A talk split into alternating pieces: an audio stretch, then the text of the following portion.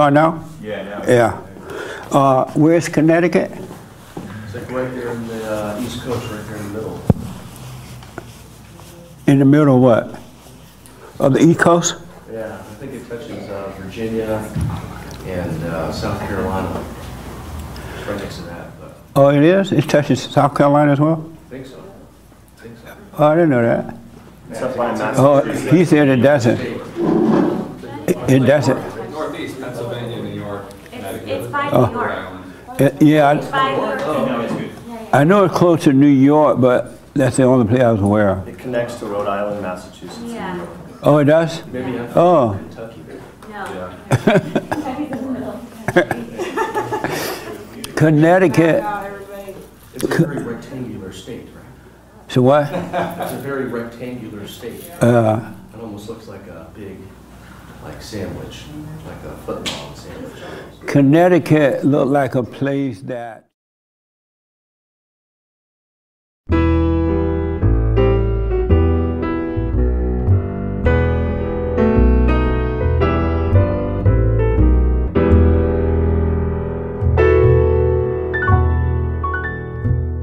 That's over yonder somewhere, but nobody really knows and no one cares.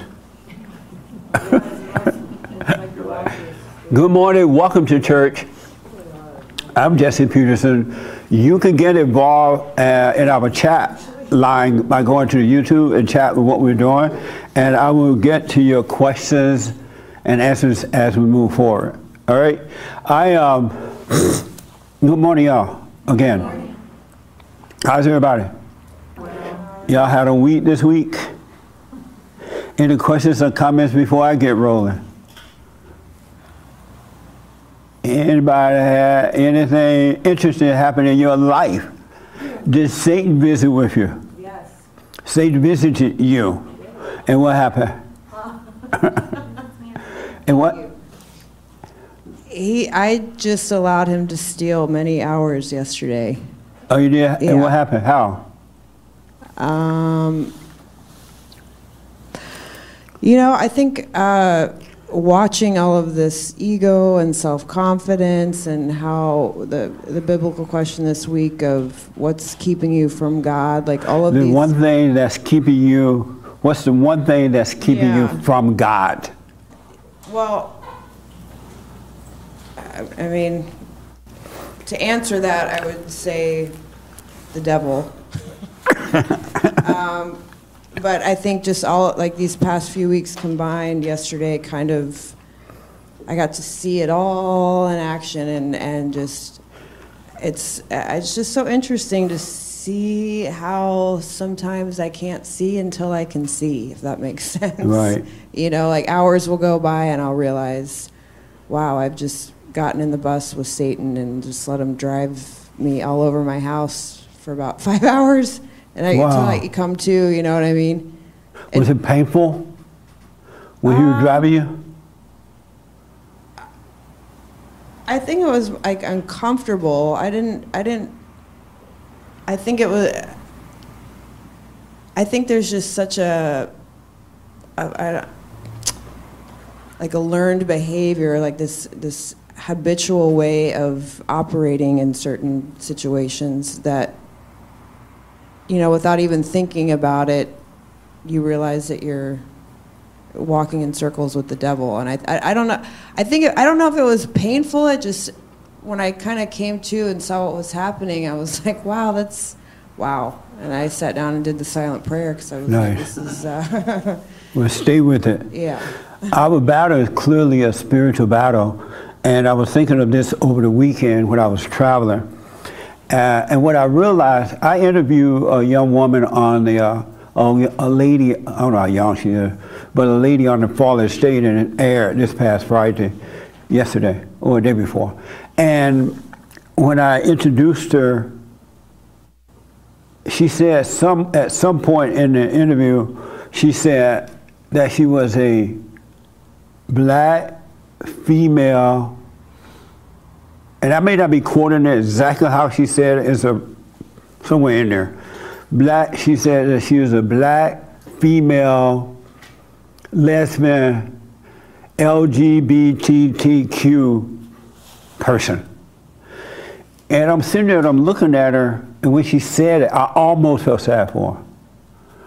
Because everyone who identify with identities or identify with the nature, the spirit of the devil and don't know it. And and every human being have some form of title that they give to themselves.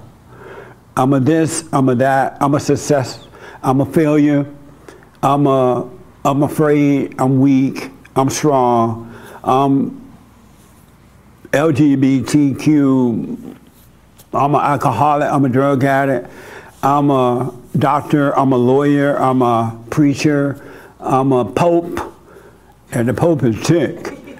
I'm, uh, I'm angry. Every human being have these identities. And it doesn't matter how miserable they are with the identities. I'm shy. I'm not good enough. Or I am good enough. I'm black. I'm white. I'm Chinese. Oh, I'm Asian. I'm this, I'm that, right? Every human being has an identity, and those identities are totally evil and false. And I noticed that in those identities, they are miserable. The people are miserable. Even those who say, I'm the president, I'm the vice president, I'm the secretary of state, I'm this and I'm that. They're still miserable people. I have, I have three or four degrees. I'm, they, they're still miserable because they are identified with evil and calling it good. And most people will not pause to see that these identities that they have are evil. And it's not them and it's not working. It's amazing how that is. Every human being has some form of false identity. And then they go to the doctor. Oh, oh then they they go to the psychiatrist or counselor or or wherever, and they ask, Doctor, Doctor, what's wrong with me? I'm lonely. I'm afraid. I'm this. And the doctor said, Well, you need some pills. Let me give you some pills to help you deal with life. And so they get take those pills and then they get high, or they go into a darker cloud like a zombie, and they're still miserable and don't know it. I literally know people who uh, was poor financially, and they they said, "I'm poor. I got to go out and make some money," and they've gone out and made buku money, a whole lot of money, but yet they're miserable. And so when I looked at the young lady, that woman, I forgot her first name. Uh, what was her first name? Denayja. I felt for her in that I realized she was blind and could not see that she was none of those things at all. And the sad thing about it, the interesting thing about it, she wrote a book on how to help with all that stuff, how to overcome loneliness or whatever she did, whatever it was. But yet she's not being helped by it at all. She is not being helped. And and I noticed that identities are fighting over whose ident- identity is the best and whose identity is right. Right now, you have the what do you call the men in the dresses? Transgender? Drag. What transgenders? Yeah, drag queen too. Yeah, It rhymes with tags. yeah. They have the drag queen, the uh, transgender, better known as drag queens whether it's a man or a woman, they're fighting one another too. Because all of them want to be the star, they want to be better. And so the people in the drags are now fighting against the, uh, the lesbians and the, and the homosexuals before they became LGBT. So they're fighting with one another. The homosexuals are mad that the men in the dresses are making them look bad or something. And then the lesbians are upset because the men in the dresses are taking their stuff away from them, the attention. And it's a mess. Every identity think that is better than the other. And they fight against one another, never pulling away to question. And that's interesting that people won't question themselves. They'll look at everybody else, but they will not even ask, what's wrong with me? Why am I like this? Why do I have envy in my heart? Why do I have anger? Why do I want to hurt myself? Why would I hurt myself? They don't even question it, so it never get better. And I thank God that I've always been a person that questioned myself. Even as a kid, I would question it. Like, whatever the issue may be, or I even question older people. They didn't like it, but I would do it. But most people don't question themselves because they're constantly looking out there at something else or someone else while they're suffering. You got to let the identities go. Those are demons. Those are evil spirits. And our battle is a spiritual battle. Really. And it's happening inside of you. It's not happening outside of you. It's happening inside of you. And it's happening outside of you, but inside of others. They're having the same identical battle. And everybody's doing it. Family members, brothers and sisters, and husbands and wives, and children against parents, and employees and, and bosses. It's happening everywhere. And, and I was thinking, wow, hell is like amazing today because hell is being pushed as good. Anyone that's pushed anger as good is your enemy, is an evil person. Anger is evil, folks, and it gives you all sorts of identities, spirits, and that's why these little eh, eh, these little titles you put on them, like I'm a, I'm a LGBTQ thing. All you're doing is covering up the devil rather than saying my heart is wicked, my heart is evil. When you can see it in a spiritual way, then you will see what the problem is and you can overcome it.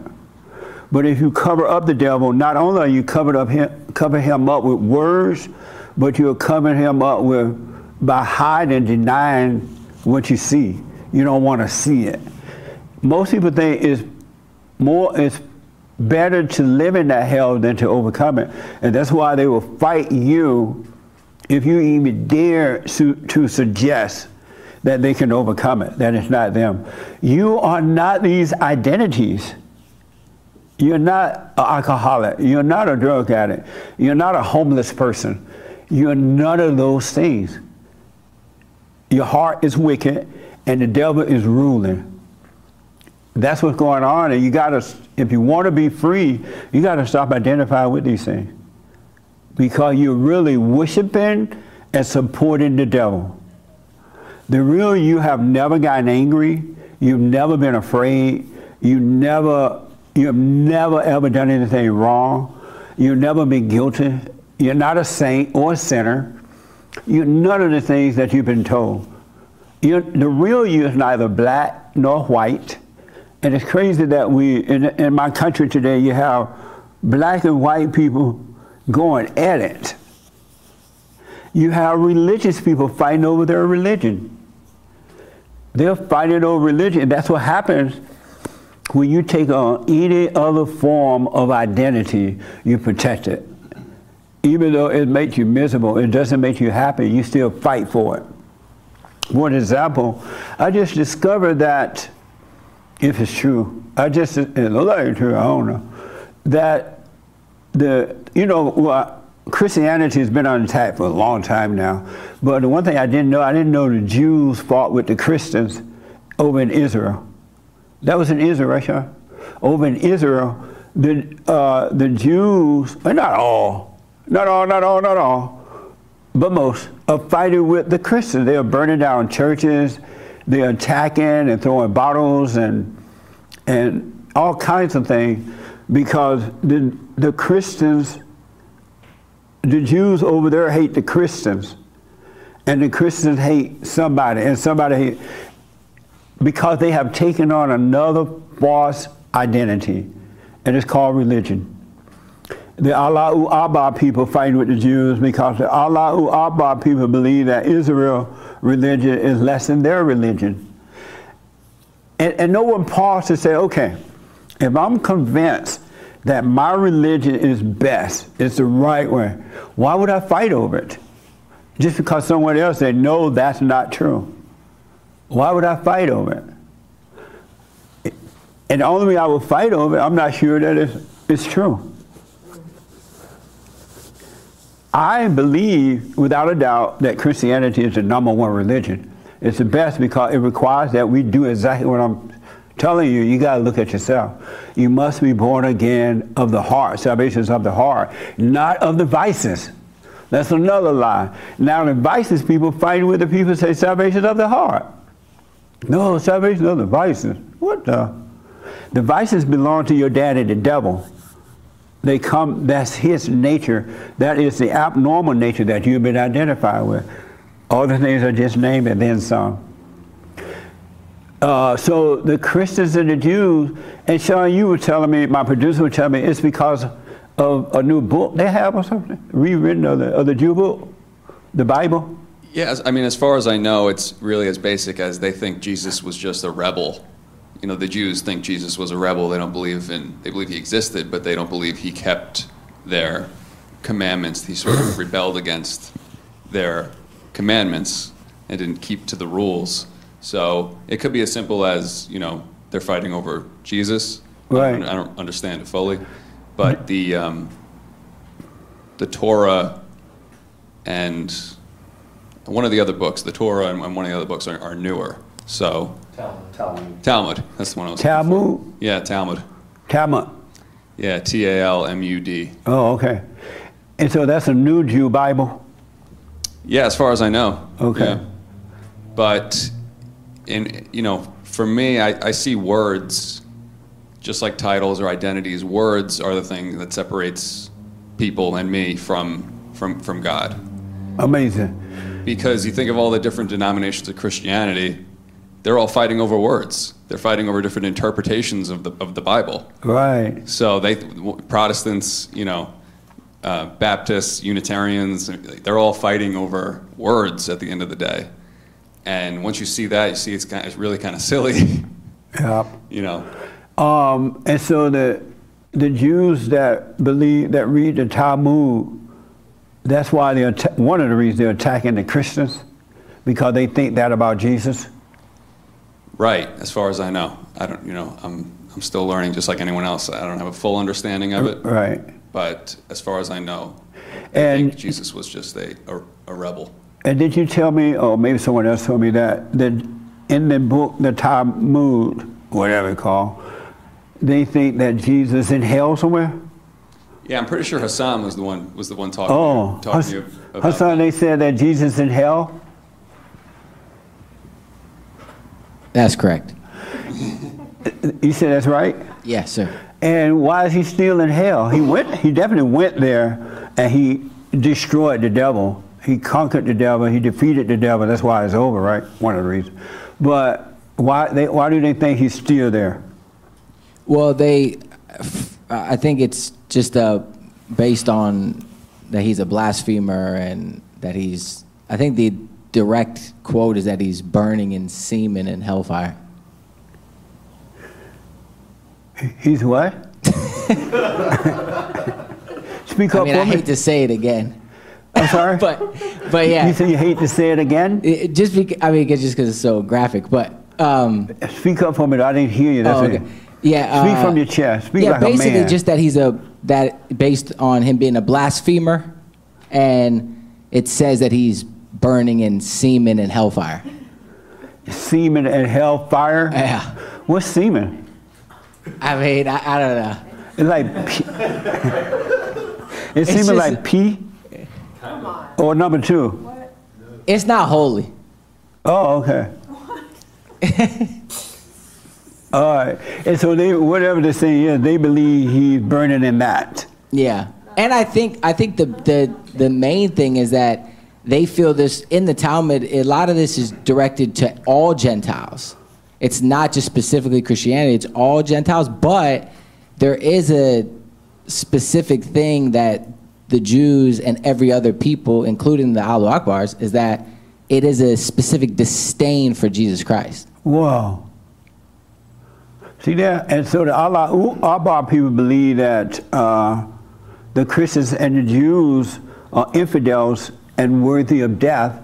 And whatever it takes to deceive them and destroy them, you can. You can befriend them, you can work with them, you can live down the road from them, you can get in their job and just pretend in order to destroy them. And so religion, religious people are fighting over religious people too, over religions as well. But nobody pauses and says, why am I fighting over a religion, an idea? Religion is just an idea. It's not even real. It's not even real. And everybody fighting over this idea of what they think is real. Isn't that crazy? And most people, it's so prevalent today like never before in the history of America. And I kind of know why. One reason is destruction of the family. The father is not there to be a living example of what love is and guide his wife and children in the right way to go. That's one reason. Number two, we've been brainwashed by people with degrees, whatever they call their degree. And that's another thing I want to tell you all. From this day forward, do what you want, do what you want. I recommend that you never, ever, ever, ever, ever, but never, ever, ever, ever, ever, ever, ever, ever, ever treat a person with a title any differently than you would treat yourself or your, or your so-called friend. It's just a person. It's a human being with a title with no meaning. But the only way you're going to be able to do that is you got to come out of your imagination about titles. Because in your mind, you think someone with a title, whether it's a preacher title, or pope title, uh, uh, or doctor, or lawyer, or master's degree or PhD, and all that, whatever the title is, in your mind, you think it means something. Somehow or another, you think that person is better than you, and you automatically, in your mind, submit yourself to that person because of the title. You can go to the doctor, doctor, doctor, what's wrong with me? Oh, you have a headache. You want some pills? Oh yeah, I'll take them. And you won't even question the doctor. And the doctors are so spoiled now that they, they know that people are afraid to question them about their own medical issue that they won't even take time to talk to you. They act that they're so into hurry because they got to get to the next person to make money. And I'm the doctor, leave me alone. And you go home and take the pills not really knowing if they work or not. Because you have put that doctor up there over you rather than just knowing this is a medical, a person that knows about medicine somewhat, but he's not a God. And then when the doctor do something that cause you more problem, you blame the doctor. You're the one that turned your life over to the doctor. People with degrees, including me and all preachers, all popes, and all experts, except my experts on the radio, and all about every, everybody, they are no different than you. They have to deal with the same spirits that you have to deal with. They really do. They, they, they are tempted by the devil. They are feeling emotions due to the devil. They are, some are giving in to those emotions because they think that it's them. They have fear, they have doubt, they have worries. They have, they go home and fight with their wives. Eh, or the men have to, since they're doctors, they turn their, their wives into Jewish princesses or something like that. You ever met a Jew prince? a Jewish prince. I used to work for some Jews, and their wives were princesses, and they didn't do nothing. They just dressed up and had their hair done and, and came over to the office and, and harassed the husband and go back home. but you got a, person with a degree is no different than you. And Christ tried to tell the people that back then. He's like, look, I'm no different than you. It's not me. I'm a human being with the Spirit of the Father in me, and He sent me over here to tell y'all that you're free. And that you can do the same thing I'm done because of the Spirit. The same Spirit that raised me from the dead will raise you from the dead. It dwells in you. But the people say, no, no, no, we want more. You are God. No, I'm not God. No, you're God as soon as um, uh, someone said something about him, all of a sudden they brought him down from the pedestal. Oh, you deceive me. I want to kill you. They don't even question, well, I deceive myself or the devil deceived me. He said, great is he. And it's interesting too. It's so interesting. This is so interesting. The same spirit that dwells in Hitler and Mussolini, whoever that was. I've just been hearing about these names, right? Uh, Mussolini, am I saying that right? Mussolini. Well, thank you. Mussolini, Stalin. Stalin, smoke pot. you said smoke pot? What? Pol, Pol Pot. He said Pol Instapot. Pot. Huh? Instapot. Oh, Instapot. The same spirit that dwells in those people, the same spirit that dwells dwelt in Jeffrey Dahmer, the same spirit that dwells in men and women who have sex with children, the same spirit that dwell in mama, the nice lady or the bad lady, the nice guy or the bad guy, the boss, the employee. It's the same spirit that dwells in everybody. It's the spirit of evil. And that's why Christ tried to tell y'all you can't be judging. It's in you too. You're no better than the person. As a matter of fact, you're worse because you're judging, playing God, and knowing that inwardly you're no better. But that same spirit dwells in every human being the spirit of evil. Isn't that amazing?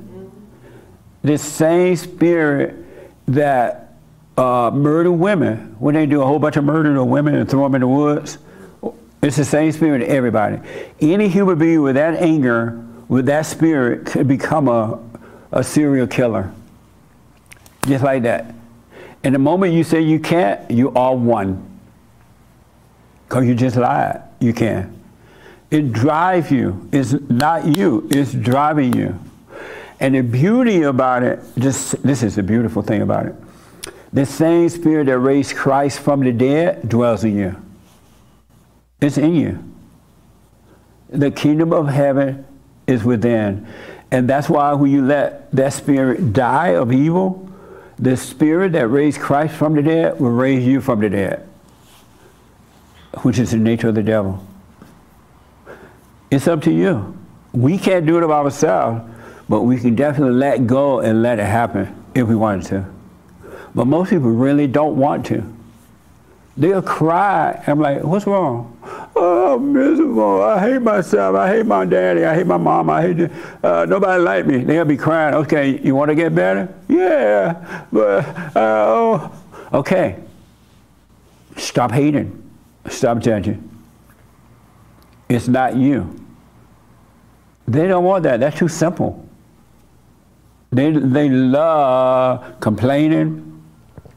Anyone that complains or blame someone else for themselves is evil. It's evil. All blamers and complainers are evil. You're being driven by a wicked spirit, thinking you're thinking that is you, and it's not. The anger that lives in you is not you. It's not your anger. I was thinking the other day while I was on the road about, since I met some people and they talked about friends. And I was thinking, oh, friends. What is a friend? And so I asked, when I think about these things, I ask people, of course. And so I start here first with that. Did I see your hand, Raymond? Yes. Okay, Raymond then here. Yes, sir.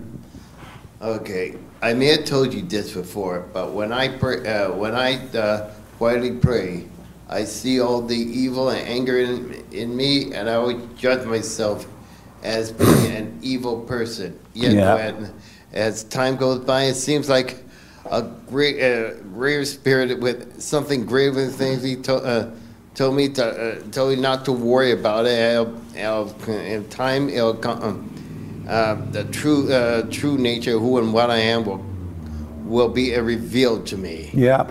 The interesting thing about that, Raymond, is that you said when I see that this evil spirit is in me, I judge myself. But you haven't paused to see that, well, if I can see that this spirit is in me, why would I judge myself? I would see that it's not me. Just think about that. Who is this that's seeing that this is this is a spirit in me, right? But yet he judged himself, not seeing it's some else there that's doing it on your behalf. It's not you. Because and the reason I say that is such a good point too. When you do the silent prayer, you're really ready to overcome this stuff. You got to stop letting the devil judge you, making you think that you judging you.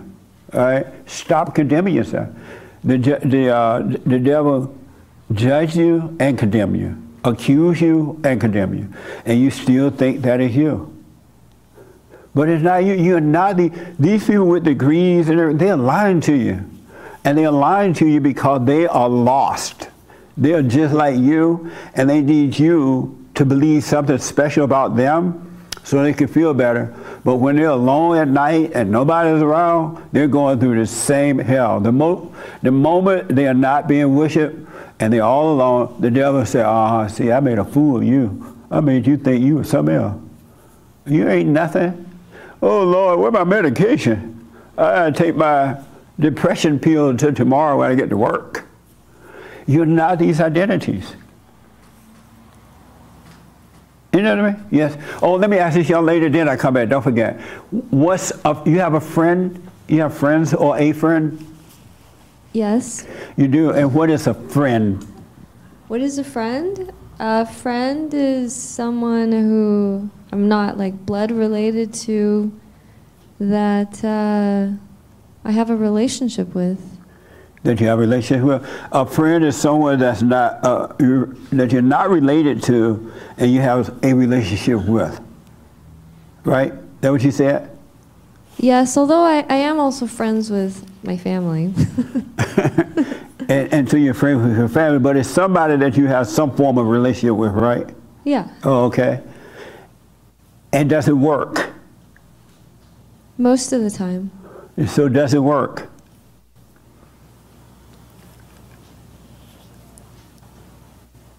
Yeah, I mean, okay. Uh huh. You got me. I mean, there's times where it works and there's times where it doesn't. So does it work? Um, if, I- if okay, in this moment, yes, it does work. If you were to ask me tomorrow, maybe not. It might not be working. What make it work at times and at times it doesn't?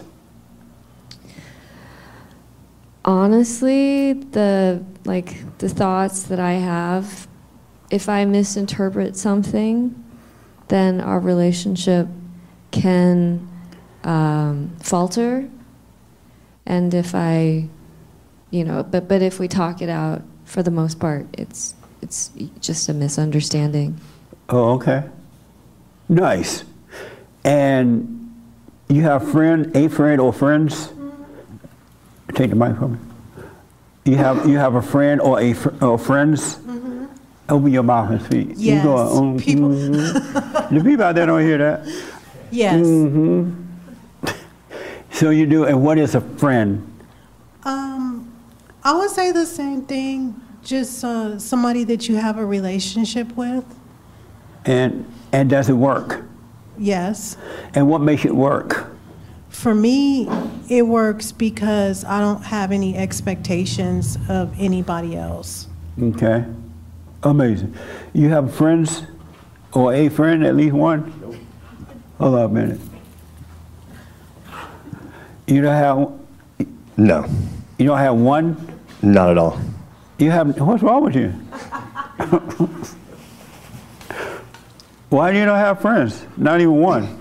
At one point, I thought I did have friends, and I just realized that um, it was just two miserable people who didn't like their own life being together, and that So those you were miserable and they were miserable? Mhm. And you, you realized you, you, you didn't like your life? Yep.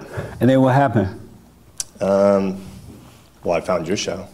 Oh, And I started waking up and realizing that just because somebody's nice to me or does something for me, it doesn't necessarily mean that they're my friend. They, um, maybe they're just a person that might um, just do something nice for you. Oh, okay. They're miserable too. Amazing. The young lady behind you want to respond. You have friends or a friend, at least one? Yes. How many do you have? Oh, I don't know. You have a bunch of them? Yeah. Uh, Yes. You need it, yeah. They can't hear you.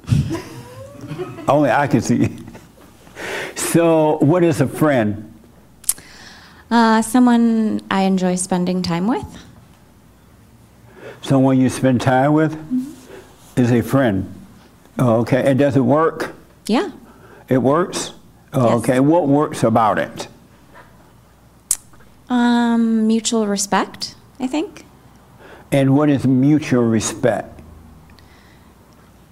Uh, I think it's just an understanding that we're each individuals and we respect each other's differences and similar and enjoy each other's similarities. And so, if, if, your friend says something to you about you, like, you are a sorry, poor excuse of a woman, would you still be friends? I mean, I would I would ask them to explain, and I'd probably want to have a little talk about it. But event, essentially, if that's how that person feels, they're entitled to how they feel. Oh, okay. But you, would you still be friends? I don't know. I mean, it would it would be weird if that person chose to continue to spend time with me if that's how they felt about me. Yeah. But you know, It would be weird for you or them. probably. I mean, me probably. And why would it be weird for you? Well, because I would know that they didn't actually like spending time with me, which is something that constitutes a friendship in the first place. Amazing. Have you ever broken up with friends? Yes. And why? If you could remember one reason for breaking up with a friend. Uh, because I realized I didn't enjoy spending time with them. A- a- And why not? Um, I think that there was a lack of mutual respect. Oh, okay. I think that they didn't, they didn't particularly, they wanted think, me to do and think things that I didn't want to. Oh, And so. I felt like I needed to create space. Amazing. Uh, yes, sir. You had your hand and then, go ahead. Did you want me to respond to the friend question? Yeah, or you have me to- friends? Uh, yes, sir, I do. You have friends. What is a friend? Can How many a- do you have? Can I make a comment before I answer that question really quick? Yeah. I Tell me first how many friends you have.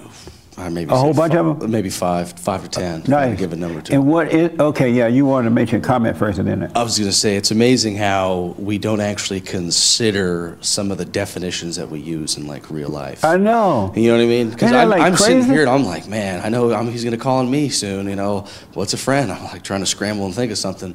But it's amazing how automatically we just, hey, it's that thing. Well, what is that thing? Yeah. I don't know, but you're supposed to know. It's like this kind of collective. I don't know. It's like hive mind. I don't. I don't really know how to ex- uh, explain it. But anyway, that's Yeah, all I was going to say. and when we do that, we're unconscious. right. We just don't know. Like Ra- Raymond gave a perfect example. I'm, I'm doing the silent prayer. I see these spirits and uh, these evil spirits in me, and then I judge myself. Think about that. If I'm seeing something in me, it's like if I was driving a car, and all of a sudden my car broke down, and what I'm gonna? Oh, I broke down. My car broke down. I didn't break down. My car had problems. I didn't have the problems. But if you identify with the car, you're going to think you broke down. Isn't that amazing? I'm telling you, unconsciousness run deep. It really, really does. Have you seen the movie The Matrix by any chance? The Matrix, I've seen it. I saw it when it, Uh, years ago when everybody was talking about it. But at that time, it just seemed boring because I didn't understand the people going through the machine things and all that. Yeah, it's, it's pretty wild. It pretty But now I'm watching it. Yeah, I think I may understand. There, there's a scene in that movie where the guy's in the Matrix, right? The fake, you know, kind of virtual reality. Speak from chest. It's he's in a fake reality, right? There's a scene and he's eating a steak, and he knows that the steak is fake, but he keeps chewing it, and he, but he's like, my mind's telling me that it's juicy and salty and amazing, and he just decides to just take that on, but he knows that it's not real. Yeah. But he's just enjoying it. He's like drinking wine and stuff like that. And I think in this life, and I think that's sort of the commentary of the movie, is that we can sort of do That's that. everybody's life. Right. They're in the Matrix. Now I understand it. Right. But I, I remember seeing it, and everybody like, "Oh, you need to see the Matrix. The Matrix is wonderful." And, this, and I looked at it, and I'm like, "I don't even get this. They going through different little machine things. Right. There's all this kung fu. How does that relate stuff. to my like, life?" whoa. But now I understand. Amazing. Now the thing I was going to mention. I'm gonna have to really watch it now since I got a little sense. see what I can get from it. Okay. Well, the, th- the thing I was going to comment on is what we were talking about earlier, as far as um, allowing the devil to sort of corrupt your mind in the sense where you believe that you are, you know, your thoughts and all these lies. Is uh, it just reminded me of uh, the story of Job, where the devil actually goes to God, right? And he's just like, hey, like, let me show you that this guy Job, you, he only worships you because you're giving him everything, and he takes everything away from him, and it's all the devil's doing. And at no point, I mean, Job is kind of whining a little bit, but you know, at no point does he curse God about it. Did he ever whine about it at all? Uh, I mean, it's a very, very long book. You know what I mean? And I think at one point what? towards the At the end, very end. What? At the end of the. Oh, he whined at the end of it, he's just kind of like, "Hey, how much longer do I have to keep putting up with this?" And He this was and like, that. "What the?" And then finally, he has a conversation with God, and God doesn't even really answer him. He just kind of says, "Like, who are you to question me?" And then he Oh, God everything said that to him? Uh, I mean, it's it's. I- I'm God reading- said, "Who are you to question me?" in a way, in a way. To Job. Yeah. Okay. You know, uh, but you know, he still remains faithful, and I and I think that what you're trying to say um, has direct correlation to that. It does. You know, and uh, as well as the whole unconscious aspect of things. You know, where we have to be aware at all times because the devil's working overtime to really corrupt us. You can literally live this life on earth while you live and never doubt God. And never have a doubt. Really. You can live that way, but you got to get there. You cannot live the way the, the way you are now, you can't live that. But you can live that way. And I'm going to speak on how in a minute. All right. Um, and so that's deep, man. Thank you. Let's deal with the friend thing. Uh, what is a friend? You say you have friends, right? Uh, yes, sir. And what is a friend? Uh, I feel like the best way I can describe it is that a friend is somebody that you communicate and spend time with them more frequently than you would, say, a stranger or acquaintance. Like giving it a very practical example. And uh, I think what makes a friendship a friendship is uh, love. You know, not Friendship hate. is love. Right. It can't be self. It has to be selflessness. You know, sort of like love without expectation, but also Meaning to give them your money even when you don't want to. not necessarily. I think that's. I think Meaning it's- to let them come over to your house to drink up all your liquor. No, no, no. I think it's more like serving them. You know, where it's Anyone like, ever done that? Your friend came over, you had some good wine or something, and they drank it all, and now you want to cuss them out. but go ahead. um, I don't know why, but the song uh, uh, by Rick Springfield, "Jesse is a Friend," you know, just Oh. came up. So, and your, Nice. and your name's Jesse. So, uh, but. Yeah, I th- what's interesting is that when you ask that, it actually makes me want to comment on something earlier that you mentioned about titles. Right. And I can't help but think we're kind of entering back into that territory somewhat.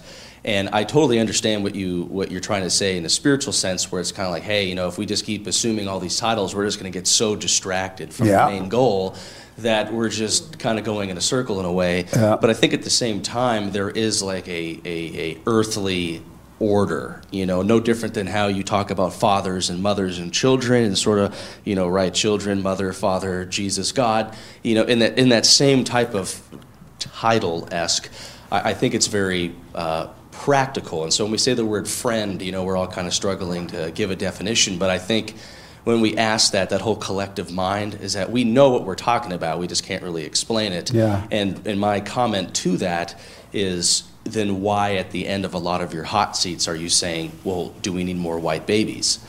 You know, why don't we just say babies? Well, we, we understand that there is a, a, a culture associated with what's going on, and it tends to be more favorably white. And it's like, oh, okay.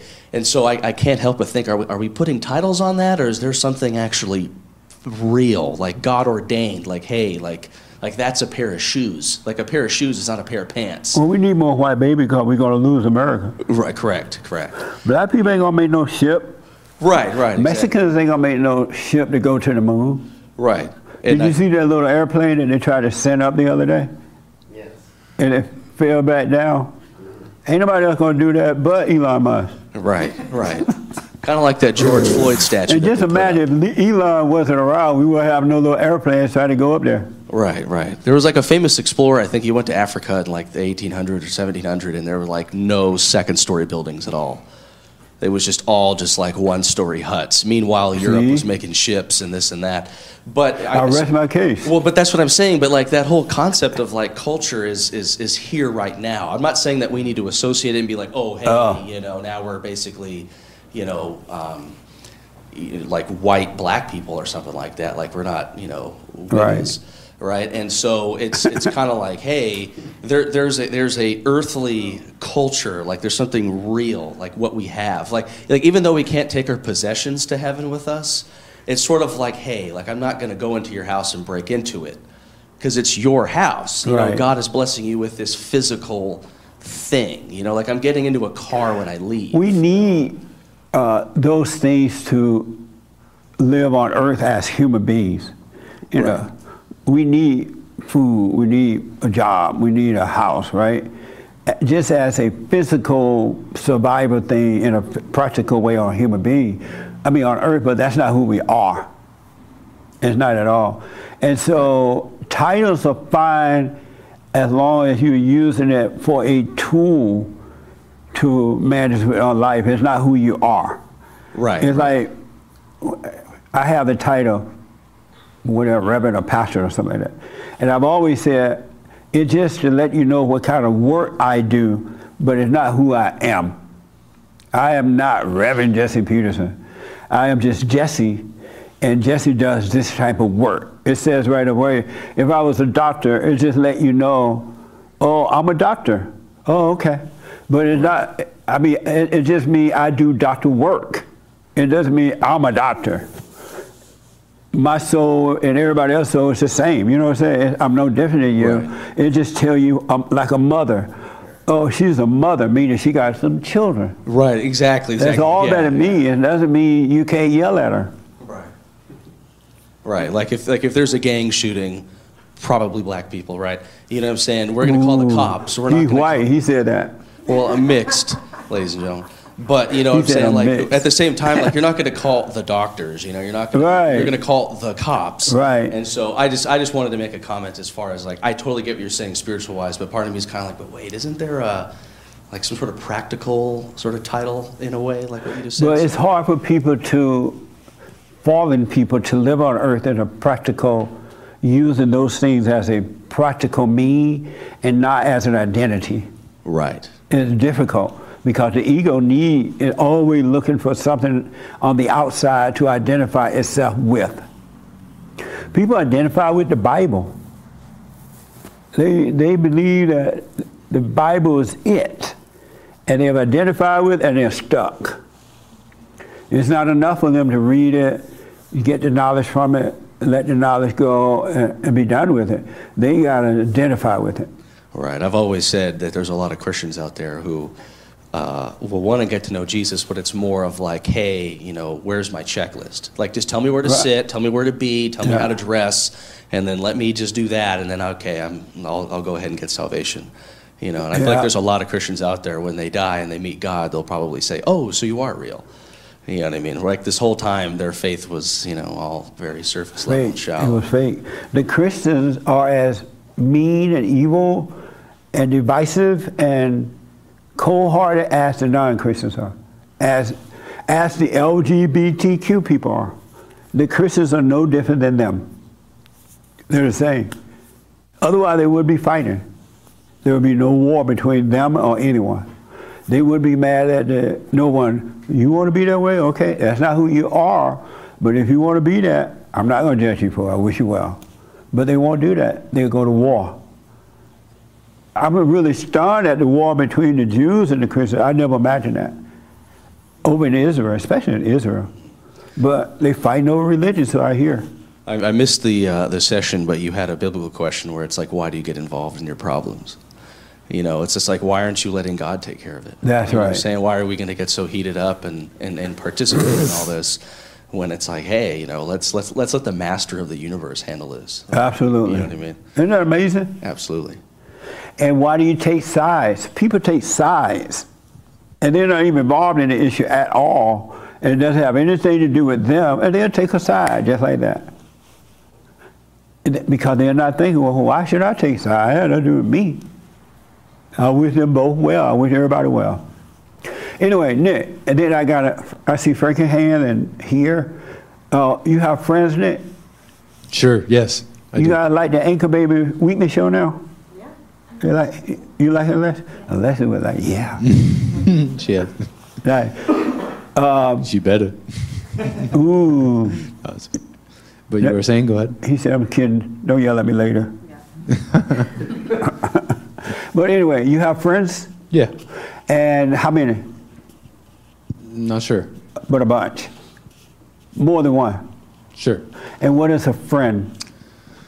Honestly, a friend is like a friend is just someone that you like and they like you. That's that's honestly how I see people treat that word. That's how I've treated that word. That's how and that's how they ultimately truly behave. Ultimately, it's just someone they like and they like them and the other And person why do they back. like you and you like them?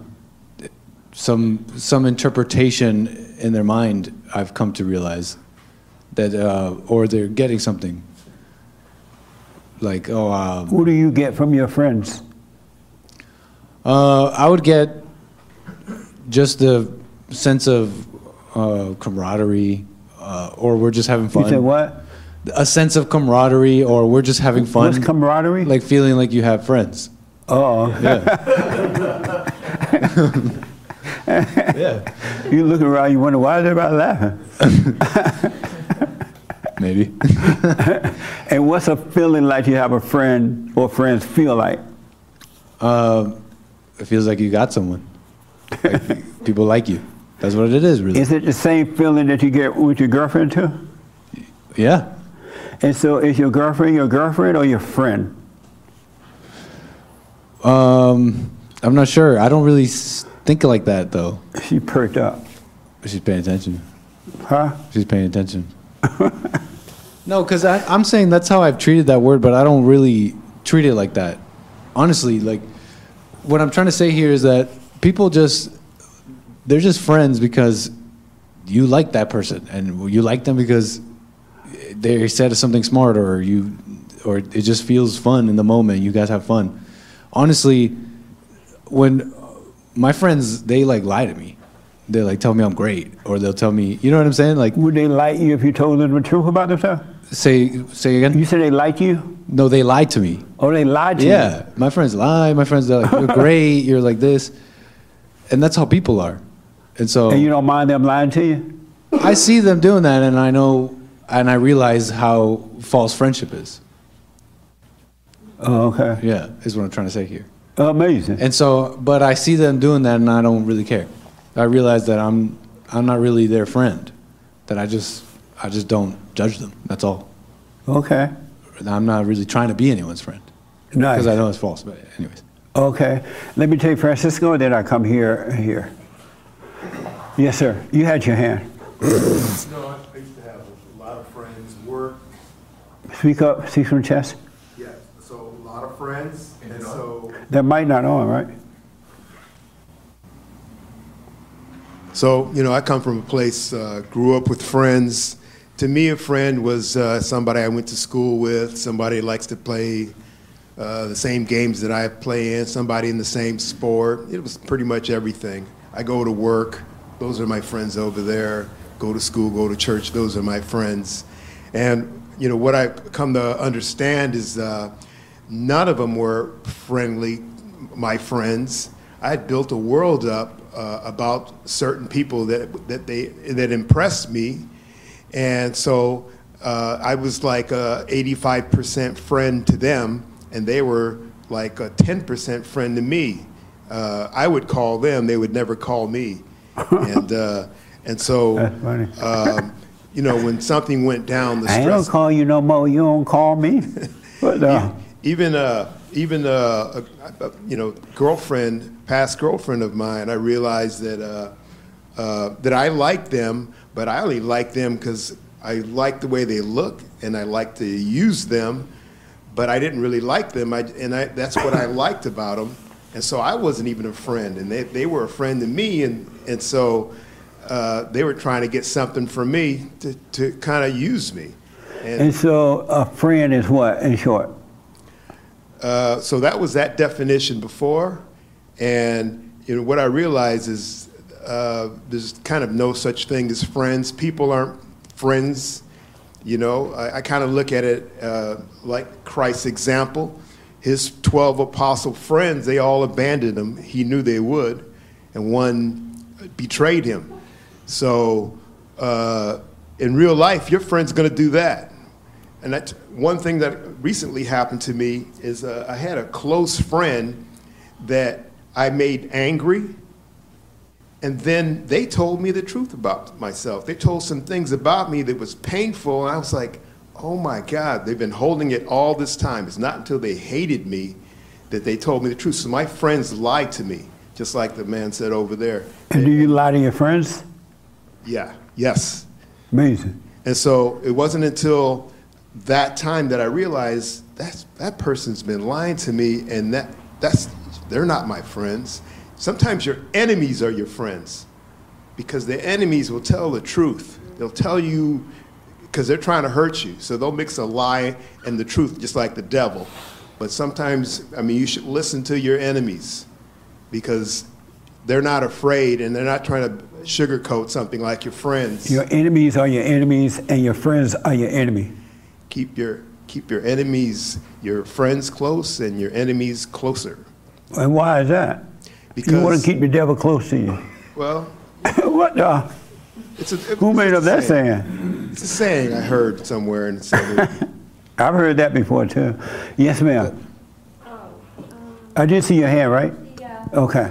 I um, Nick said something. He said something about um, that uh, his friends lie to him, and I'm paraphrasing, but at the very end, you said something about like, "But I'm not really their friend, or they're not really my friend."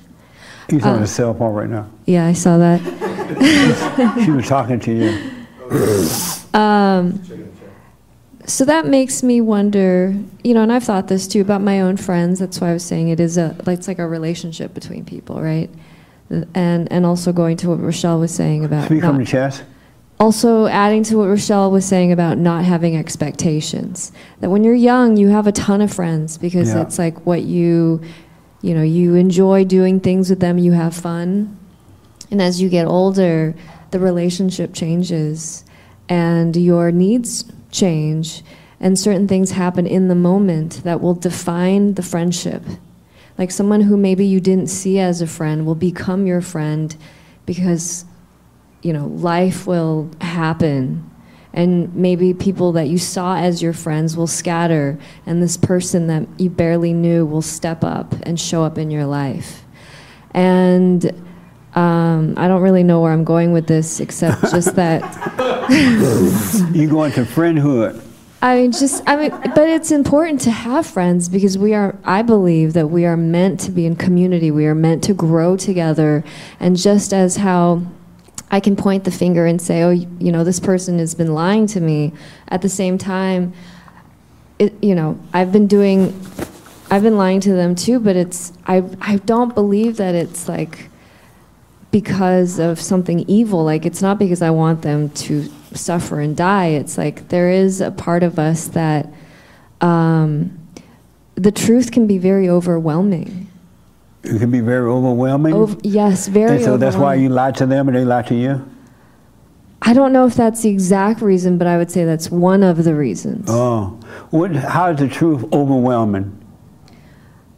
Okay, for example, if I have a friend and they've spent their whole life um, trying to be a, I don't know, a dancer, but they're just, maybe their rhythm is a little off. and they've spent like a, a long time and sacrificed a lot. Right. It would be, you know, for me to like shatter their dreams and say, hey, you can't dance. Um, nobody really wants to be that person. That's why you have someone like Simon Cowell who will say it.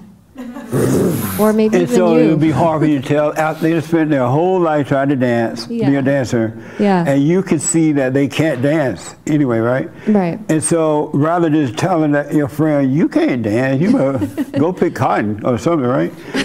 you would let them spend the rest of their life trying to dance. Uh, I would say there's something about that relationship where they might be able to receive it and they might not. Right. But you wouldn't tell them they can't dance because it would be too hard for them to handle? I don't. I mean, I've said certain things like that before, and um, I would say that the people that I'm still friends with, they were able to accept that, and what they do with that information is completely up to them. But you wouldn't tell don't. them if they can't handle it? I mean, I, I have said things like that before. And the person can handle it? Yeah. And, and you feel bad? I, w- I feel bad that the relationship is. Uh, Speak up for me. I feel bad that the relationship is not there. Oh, so you told your friend the truth that she couldn't dance, she or he couldn't dance in, in a relationship, and you feel, you feel bad about that? Yeah. Uh, and why? Because I mean my my heart like my heart my spirit I like having relationships with people Oh, I see. And why? because I, I you know I've said this before but I don't believe that we are meant to be alone And why not? because if God wanted us to be alone he would have just made Adam and stopped right there Oh, okay. So you think God made Eve so we wouldn't have to be alone? I mean he says it in the it's there in Genesis That he said it's not he good made for the man to woman be so alone that the man won't be alone? yeah Oh. And that means what to you? I mean it's just very simple it's just not good for us to be alone So how come it's not working if it's not meant for us to be alone? Why being all together is not working? I think it is uh-huh. working. It is working? Yeah. Where? Because if it wasn't working, we wouldn't be here. What, what does that mean? You want to be on earth? Yeah. Like, And, what's your proof that it's working? I mean, people forgive all the time. Who? I mean, I do. I but think you're you not do people, too. you're a person. But okay, have you forgiven? Yes. So that's two. So that's two. people. and we are not alone. so two people, most people, 99.999.9, not all, not all, not all, Yeah. but 99.999 people don't forgive. yes. It's hard to find a person that has truly forgiven. Forgiveness is hard. It Is I'm not saying it's easy. It's hard to forgive. It it can be. Why? Forgiveness is the easiest thing in the world to do. It is the easiest thing to do.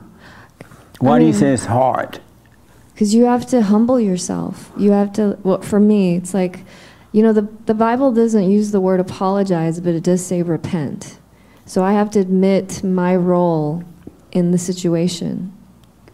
And that's not always easy because we don't always see our role in the situation. Oh, okay. You don't see that you have unforgiveness in your heart. Um, I would say I don't always see my hand in the result. And, and that is because you're blinded by your unforgiveness? Or pride. I'm sorry? Pride. And what is pride?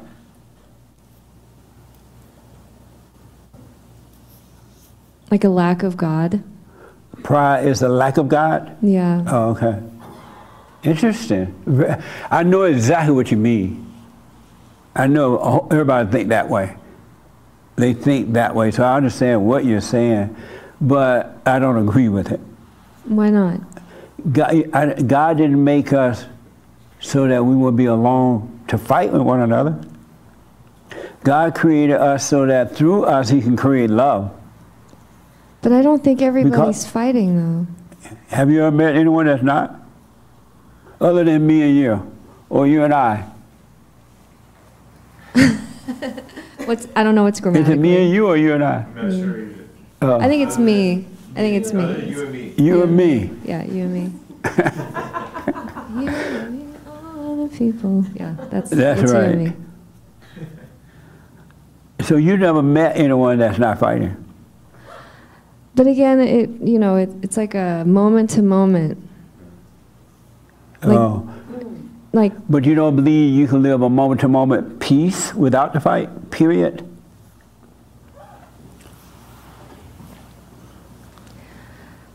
I mean, we're going down a huge rabbit hole right now. I definitely have certain, I respect so much of what you say, but there are certain beliefs that uh, are different.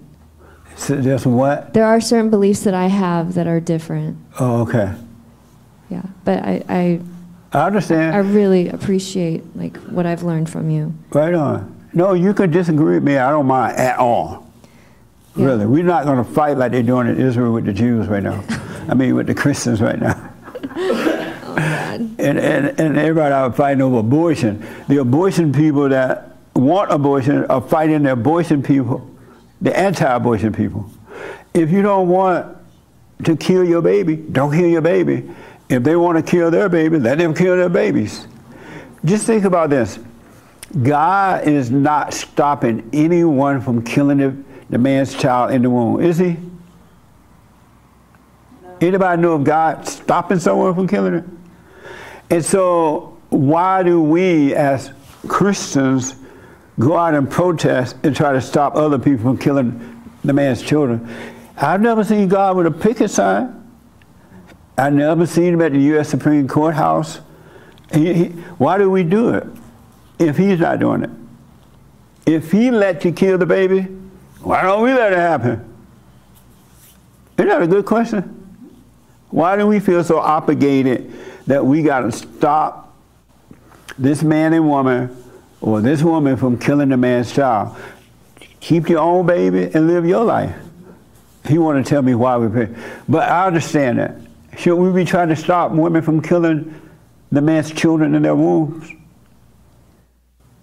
I do believe it's good to stand up for what you believe in, to voice your belief. But should you be out there trying to stop other women from doing it? Oh my gosh, I, I honestly, that's.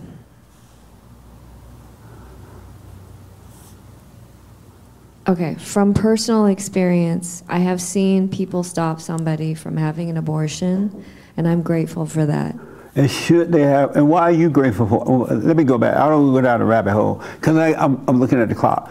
But why are you grateful that somebody else did not kill their child in the womb? Why are you grateful for it? Because I know these people. I'm sorry? I, because I know these people, and I'm grateful that this child was born. But the child is going to catch hell now from the woman that didn't kill it. Wait, say that again? now the child is here on earth, right? Why Yes. you grateful? Yes. The child at home catching hell from mama. Uh, he's doing mama didn't want it nowhere. No, she learned to love that baby. I'm sorry? She learned to love that baby. Uh, yeah, you can't learn to love. Honestly, I mean, Anyway, I understand, but should a should a non-Christian be trying to stop a Christian from being a Christian? well, I need to write that one down. I can't follow that question. You know how people hate Christianity, right? Yeah. So they try to stop Christianity. Right. The haters of Christianity should they be trying to stop Christianity? I mean, they have they have the right to do whatever they want to do, and whatever. So why don't that woman have the right to kill the baby then? She does have that right. But well, why try to stop it? Or? I'm just trying to get you to think. I know we're going down a rabbit hole. Yeah. Well- Well, okay. Here's the thing. Here, here's the thing, though. Is when you ask that question, it is kind of theoretical, and I'm giving you like a real life, my personal experience. So maybe for somebody else, they should be able to have their abortion, and I'm going to stay out of it. Right. But I'm just speaking from personal experience, and I'm grateful that that baby was born, and I'm Okay. grateful that those people stopped the abortion. Oh, right on. So that's all. That makes sense. Yeah. Nice. Thanks for hearing that. Um, let me. I saw his hand first, right, and then I come to you, and then Doug, and then here. Yes. That was quite the checkmate that you just said. I've actually never heard that counter argument before where you said, should non Christians be able to tell Christians not to believe in Christianity? Everybody fighting everybody. Yeah, that's a pretty, uh, that's interesting when you look at it from that way. Now, Just think about it. Right. The Christians try to stop the the baby killers from killing the babies, right? They're mad at the baby killers for killing the babies, like it's their baby. And then the baby killers mad at the Christians because the Christians try to impose their Christianity on them. Like they have a right to be mad at them. Everybody fighting everybody. Nobody could stop and say, hey, why are we having this war? What's going on here? Why is this happening? Because in reality, if we truly been born of the Father, there would be no war, period. No fights, no wars, no disagreements, no agreements. It would just be. Right, because then you wouldn't have that spirit that's sort of influencing you. Absolutely. And, and, and what's interesting is, is, is that's why I raised my hand was, you know, I've always kind of believed that, like, hey, you know, you shouldn't drink. Like the people in power now are saying, hey, just go ahead and get drunk at like 13, you know, just go ahead and destroy your life. And obviously Christians are saying, like, hey, don't do that. We should have laws against that and this and that. But then it's kind of like, but wait, so we're basically playing their game, but we're going to turn Yeah. it up. Yeah. Where it's like, hey, which I understand because practically speaking, this kind of goes back to what we were saying earlier, is that authoritarianism power is real. Like it, it exists. Like we're on the JLP church show, not the community church show. We're on yours. You know what I mean? And so I'm, I was like, man, then you think about laws. Like if you look at the history of why we have certain laws in this country is because everyone, all the founding fathers were Christian. You know, like if we were killing each other left and right, and if it was legal, you wouldn't have technically a society. We'd, we'd have the society of people who are coming over from our southern border, right? They're not sending their best. Amazing. But but but the point is, is, is, is it's interesting that you bring this counter argument up of just letting them do it, because if it's it's almost My thing is the devil is in the detail. He's driving both sides. He's driving both sides. We're not in control. And human beings won't pause to see that. They'll go through a whole lifetime thinking that they can dance. And nobody tell them they can't dance. And so they can't see, they're not going to stop and say, Can I really dance? Like I know I can't sing, but I do it anyway. Oh, now I can. But I do it anyway. And, and I, I already know I can't, so I don't need myself someone to tell me I can't. But I just like doing it, right? For whatever reason. But nobody look at themselves to know that. Human beings are not, you gotta start thinking. We used to think in America. We were individuals, and as a result of being individual, we thought about self, not somebody else, but about what's driving me. Like Paul said in the Bible. Paul was a thinker about what's happening with him. Why am I doing this? Why am I killing the Christians? Or why, why can't I do what I know is right to do? And why do I do what I know is wrong to do and I don't want to do it? People don't question themselves anymore. And they blame everybody else for their action. And nobody has anything to do with your actions at all. Not one. right. Not when you can't blame not one other human being for your action. They did not make you feel that way. I've always heard people say, "Well, hey, if you know, if I was 14 years old and somebody would have told me not to do this, I wouldn't have done it." But They lie. But I think, yeah, I think if you were to look back Because to the your future, parents tell you happen. don't don't do this, you still go and do it. So they're lying about that. Right, and but I think to answer your question, you know, should we fight the culture war in the sense of you don't have the right to do this? Well, I think that's kind of what we're talking about. You know, you just brought up, well, America used to think and be individuals, and I think we should facilitate a, a, society that that that perpetuates that. Like like we're we're we're we're we're having delayed gratification because you know we're not just going to splurge and do whatever we want. We could wait and we see a bigger picture. You know saying we wouldn't have made it this far as far as talking about like think about it. They were built like the people who built the Empire State Building don't no longer ex- exist. Right. You know what I'm saying? Like diversity is killing people. Like the airliners are like, hey, let's get everyone who's not qualified to be airplane. Like it, it's it's getting bad. You know I Yeah. mean? So I think we should fight the culture war, but I totally understand what you mean by just fighting really for no reason. Like you can't. And why should we fight it? Well, I, well, what you were just saying, as far as people used to be individuals, and we used to uh, back when you were probably my age.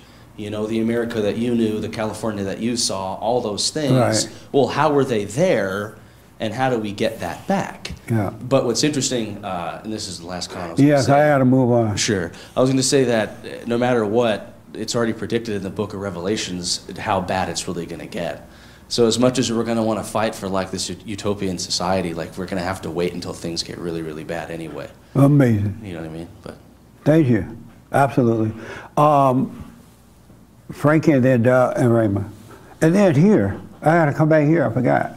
Yes. So uh, what I realize about uh, friends, it's the same kind of thing uh, with family. I got family that's uh, jealous of me, that hates me, my blood, known them, my family my whole life. Uh, I've had the same situations, girlfriends. The girlfriend is now, she treats me differently, but still lies to me.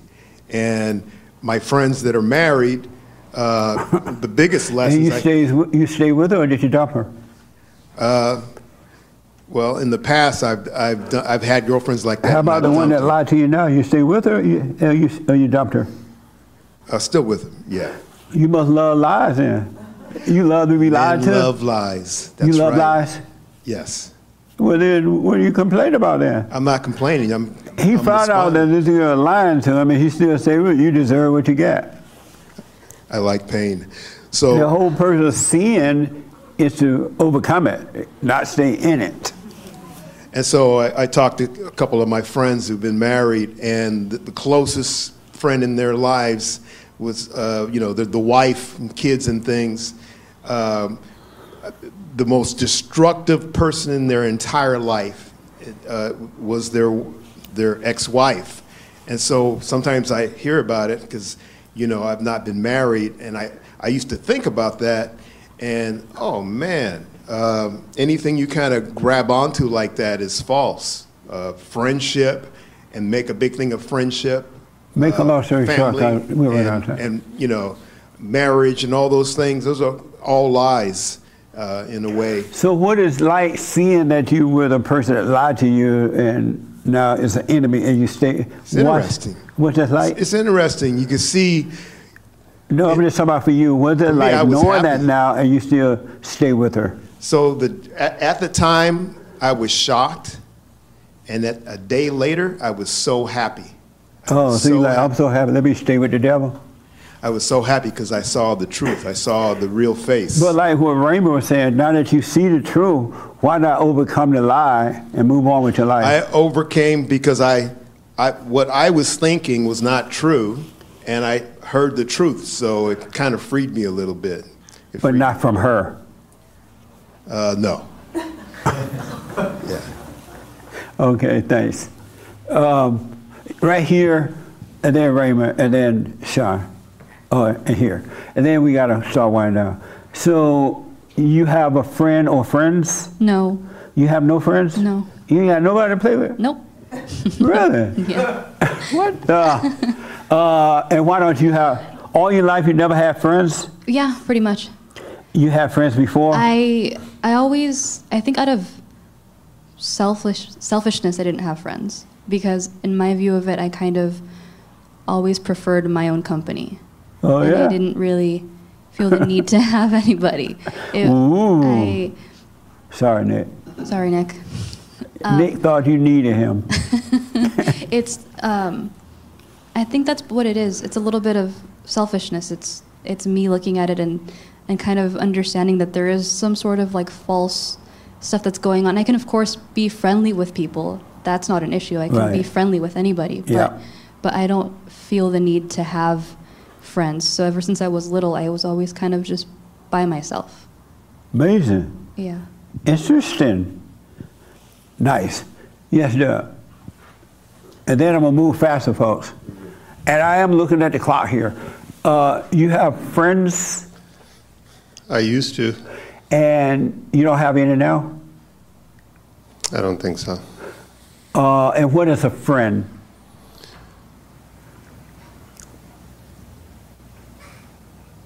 Well, I think when I was young, the friend was kind of like what everybody said that that person that you get along with and you do things with and but I think as a young person it's a little more pure than you know it's you know two little two little kids can fight over a car and 5 minutes later they're best of friends again. So it's kind of it's like they don't hold anything against each other except for maybe in that moment. And they deal with it and it's over. But that but as you grow you know once you get into your a little older things aren't that way. And people really aren't really to be trusted so. And so, what changed once you get to that point? Where, as a little That's a kid, you were innocent to it. What changed and made you not see it the same way? That's a good question. Anger, I, I'd have to assume, for, for me. Probably not assuming for me. Is a anger is what made the change when you are growing away from a child? That's what made the difference in friendships? Or with friendships? I would have to say that, yeah. Amazing. Um, and are you a friend? No. You're not a friend and there are no friends. I don't. I don't think so. I mean, like I was watching. How come Hassan laughing at you? Because know. In the peanut choir, um, peanut gallery. Um, I was, you know, Frankie kind of mentioned it, and I, have heard that before, like where Jesus, his, his disciples um, turned on him, and I heard that before, but I didn't really kind of know what that meant necessarily. And then I started watching that Chosen show, and I kind of saw that Jesus was amongst them, and they lived together and they traveled together, but he was separated from them in a way. Yeah. He he kept himself separated in a way. So I kind of I kind of wonder like the whole friendship thing anyway because he saw what he saw about them and maybe to some degree i guess he's, he said it um, to some degree he knew it was going to happen and Well, what it was, uh, Jesus knew that Judas had, all of those guys had anger. And he knew that anyone with anger cannot be trusted because anger is the nature of the devil. And it'll turn just like that. And he knew it, so that's why when he said, Judas, Judas tried to act all nice, like he was like, he like Judas, go and do what you got to do. He already knew it was going to turn on him. And so that's why he's telling us that anyone that has anger, iota of anger, know that they're going to turn on you. I don't care who it is, they will turn. That's your enemy. He given us a way to identify our enemies, but y'all won't see it that way. Some of you, some of you here will because you know better now. But just know if they have anger, they will turn. They will become Judas. Don't fool yourself. And if you just want to play with them and stuff, hang out a little bit, don't tell them your business. Don't don't go personal with them because they will turn on you. The moment you say you can't dance is over. That's a good analogy. The moment you tell Judas that he cannot dance is over. I don't care how many parties he been to with you, how many under the tables he meals he had at your house, how many times you rode in your car to the park to the beach and got a tan the way Hate did yesterday. Anybody with anger is your enemy, not your friend. Just think about it. You ain't got to act it out. You don't have to. You don't have to tell them that you know it. You just need to know it, and it'll put a space between the two of you where you don't set yourself up to be hurt by them. And you can always tell weak, scary people because they're going to always find other devils to join forces with. Going to always find a group of devils because the devil is a coward and the devil cannot hang alone. The devil need other devils to hang out with so they can approve him as a devil and he approving them as a devil. That's why we don't have individuals anymore. They love the group because they uh, represented the devil. Amazing, huh? Let me just finish here, then I got to take here and here, then I'll come back. Oh, both of you guys. Yes, Doug, go ahead. I, I think that's all I got. Oh, okay. um, let me go here, and then Raymond, and, and, and, and then here, and then back, right here. and then I got to wind it down. Yes, sir. So, can I get some clarification? Um, I've been watching you nonstop for about four or five years. I've done the silent prayer every morning and every night for at least the last two years. Took a little while to get there, but Right. I got there. Better late than never. Right.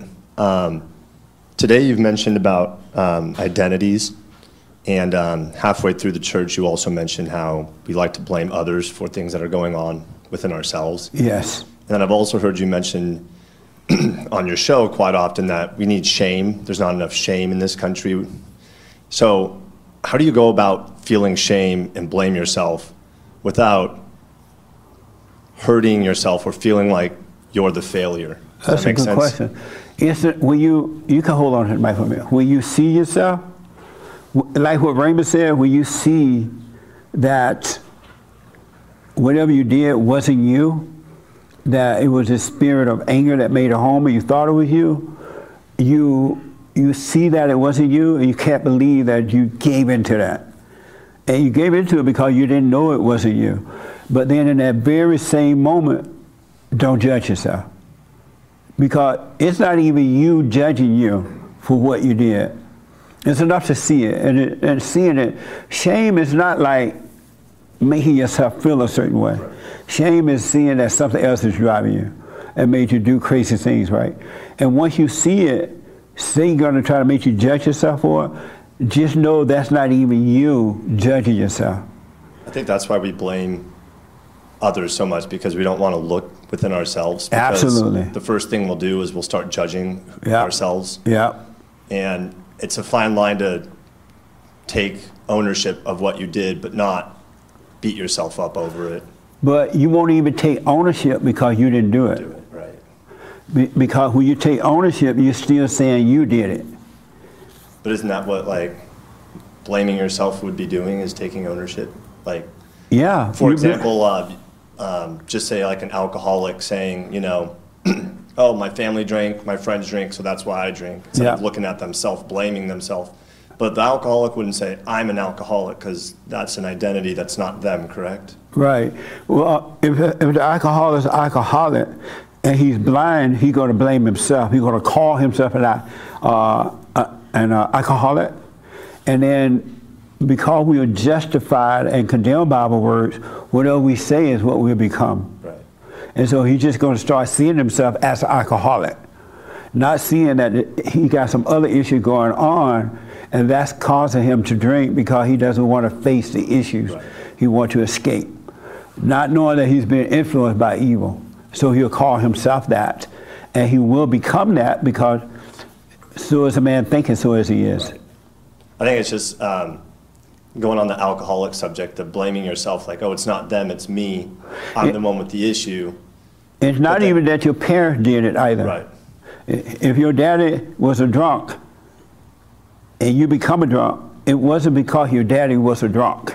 It was because you hated your daddy for being a drunk, because mama hated your daddy for being a drunk, and you become like what you hate.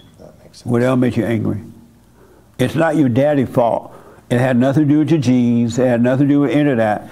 It had everything to do with judgment. Mm.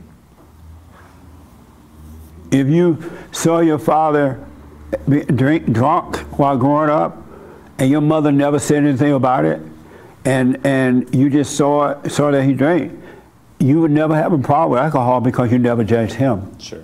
That would be his issue and not yours. But the world would tell you, oh, I'm an alcoholic because my mama was an alcoholic, my daddy was an alcoholic. They're lying to you. So when taking ownership, though, isn't necessarily because I'm trying to get over the blaming, not blaming others and blaming yourself. I'm sorry? I'm trying to get over the not blaming others and blaming yourself. You want to get over not blaming others but blaming yourself? Well, as far as just the subject goes, um, you're talking about identities, right? Right. So if you blame yourself for what's going on within you, isn't that identifying with it? Right, because who is the self that you're blaming? The not me. The what? The not me. And so how can you blame the not you as yourself though? There is no self to blame. And who is the self that's blaming the self? I was just going off what you said earlier about we need to stop blaming others and look within ourselves. Right. Oh, I see what you're saying. Yeah. But when you look within yourself, you're seeing that it's not you. Got it. And then by seeing that it's not you, you're going to see in others that it's not them. But we normally do want to see that it's us because we pity ourselves or for whatever other reason. You want to see that as you because you don't know that it's not you. If you knew it was not you, you don't want to see that as you because it's not you. there's no you to see. Hmm. So there's never any blame because you see it coming from the spirit of evil that you thought was you at one time. And so you see that it's not you, there's, you just see it without having a form of blame or anything. Oh, what you don't realize, and you might realize this now, that seeing it, uh, all you have to do, and you don't have to put anything to that. You don't have to add anything onto it. All you need to do is just see it. It need, once it's revealed, because there's an intellectual seeing too that doesn't work. But when the Spirit of God allow you to see it, there's nothing you need, you don't need to title it, identify with it, blame it. You just see it, and the light take care of the darkness. That makes sense. You know what I'm saying? Yeah. You just need to stay out of it, because it's the devil that's telling I you. think it's an intellect, like what you were saying. I'm intellectually trying to make sense of it. Right. He white. And the in, you right. And the intellect is of the, your father, the devil. Right. The intellect is not of God. The intellect is there for you to get knowledge, but not for you to hold on to it. Let the knowledge go, and wisdom will come. And that's why the silent prayer helps. I'm Yes. having to do it more this week because Satan's working overtime. So Yeah, because he's going to get worse as you wake up and see him. You haven't seen the pain yet of the devil. Oh, I've seen it this week. Oh, I. I was going through what this gentleman did where I loved being lied to and I let go from it. Uh-huh. And the devil's just in my mind all week. So your a woman lied to you, and you found out, mm-hmm. and then you let her go. Well, I didn't find out. I, I knew she was. I just didn't want to let her go, but I knew it was what was best for me. Oh, and you let her go. You felt pain from it. And I also let my family go because they didn't really support my decision coming down here, so I let them all go. Right. So Satan's been working overtime this week to And- try and convince me that the decisions that I'm making aren't the ones that are right, or Well, at least one man got sense enough to walk away from the devil when you see it. it was tough. And why was it tough? Because usually I have like homies, friends, and um, over the years that I thought that they were going to be my friends for a long time. Right. I always had them. Yeah. When my family wasn't there for me or my girlfriend had problems or whatever, I always had my homies. And just over the years, they either got married and then just stuck with their wife and they barely reached out, or um, there was altercations where um, one one of my friends of 12 years and he just recently like got drunk and threw alcohol across the room and started yelling at everybody and I was like I don't want to be friends with this kind of person. So like when you think that people are there for you, your family, your girlfriend, your friends, and then years pass by and you just notice that things fall apart, you just got to let go. Right. First of all, just to add to what you're saying, nobody has ever been there for you. It's all been an illusion. And if they were there for you, there was nothing they can do for you anyway. I'm starting to realize that. Yeah, even if they're there, it's just another human being there. Yeah. They can't solve your issues, the spiritual issues that you're having. Oh, hold the mic to the mouth. they can't solve the spiritual issue, spiritual issue that you mm-hmm. have. Nobody or nothing can do anything about that. So they weren't there. They may have been hanging out with you, but that's about it. That's And, I in your at that mind, you I were calling it something else. They were just there. It, right. And I, I look back, and I was like, we had fun together, but what was the fun? They they were trying to escape their problems. I was trying to escape my problems. Yes, absolutely. Amazing. Yeah. Nice. Um, so I, I got to move real fast. For sure. Um, Sean, let me talk to Sean first. And so Sean went on with the trip on me, and he sat next to, don't say her name or anything like that. But he had an amazing conversation, something that I was suggest that when you meet people, don't judge them, don't get angry, but you got to put the truth out there, and you'll be surprised at the, they'll hear the truth because they never heard it before, and they were they may not whatever in front of you, but at least without judgment, you told the truth to the person. But he had an interesting conversation with someone on the airplane. Yeah, it was it was really amazing. Four hour talk. Four hours and ten minutes from here to Washington D.C. we talked the whole time, and within the first ten minutes, you know, obviously I'm a, more on the conservative side. She was very li- from L.A., very liberal, progressive, And one of the first things we said to each other, well, one thing we can agree on is that we're probably not going to agree on anything. You know, and throughout the rest of the talk, it got very deep in some um, areas, and we did end up coming around and agreeing on a lot of things. And it was surprising, but it was such a relief to talk to somebody on the opposite end of the political you know, Right. spectrum who at least will have a conversation and want to talk about it as opposed to just getting angry. But one, one part that really stood out, um, I said, you know, if, if you ever um, get married, are you going to obey your husband? And she's like, obey really isn't a word that's in my vocabulary at all. And um, I was trying to suggest to her that um, it's not going to work if that's if that's going to be the case. It's just not going to work. And she said, "Well, you know, if we have a financial issue, let's let's say, you know, if we have a financial decision to make, and I happen to have a degree in finance or something like that, and I have more experience, then I should be the one making the decisions." And I said, "Well, so you want to, you know, compare resumes with your with your husband? You know, if there's a decision to make, you want to have that." discussion and compare resumes, and she so, sort of started to, to come around to it. But um, yeah, it was a great it was a great discussion. And he talked to her about she hated her mother. She is angry, and she she admitted right that she was angry at her mother. Yeah, she said she had a temper. Her mom was sitting right next to us actually. um, but she she had a she said that she had a temper, and she said she got angry in certain situations um, that had nothing to do with her with her mother. She said, you know, well, I get angry when I see someone getting bullied, or and I and I tried to suggest to her that you know it wasn't the situation that was calling that was causing that. It starts in the home, and it starts with a relationship with her with her mother. Um, yeah. Another interesting point about that is that she had made a decision about him already because he was conservative Right. Christian. And when they were going into the conversation based on what Sean said, she would just assume because he was a conservative, he was going to respond as conservative Christians do. They all have the same language, right? And she just assumed that he was going to respond in the same way, but he didn't, and she was surprised by that. Right. She kept saying, "Well, I knew I knew you were going to say that. I knew you were going to say that." But you know, four hours later, I think, um, you know, she might have been surprised. You know, at least in some in some ways, you know, she had a lot of assumptions. a woman with degrees, uh, environmentalist, really into that stuff, right? But because he stayed non-judgmental, as as truth came, he gave it to her. She got something to think about now that she had never thought about before. You don't have to be out protesting and holding signs and fighting somebody trying to make them be. The light of the Father would do it for you.